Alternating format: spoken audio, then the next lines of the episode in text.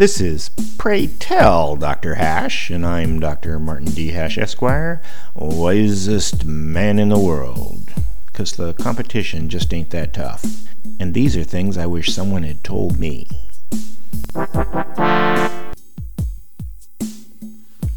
Today's topic The Bible is Marxist.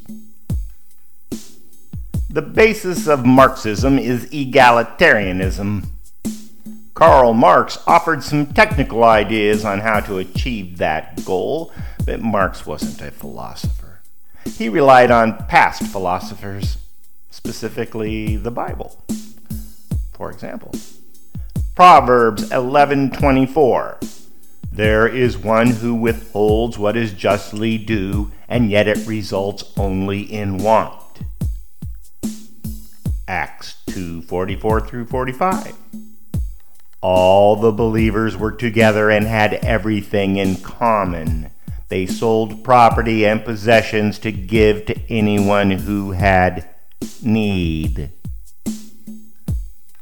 Acts 4:34 through 35. For from time to time those who owned land or houses sold them brought the money from the sales, and it was distributed to anyone who had need.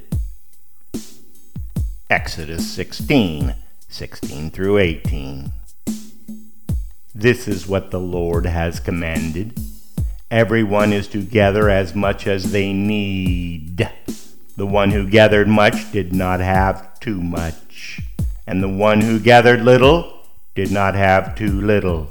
Everyone had gathered just as much as they needed. Those scriptures do describe communist ideology, but Acts 11:29 is the smoking gun.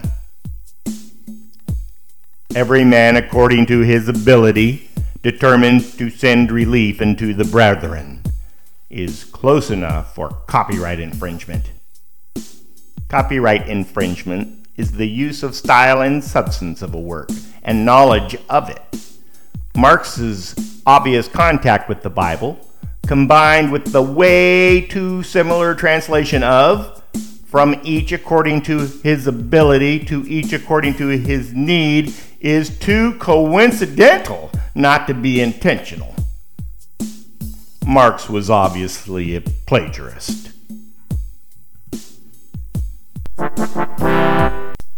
For more, see my website at martinhash.com.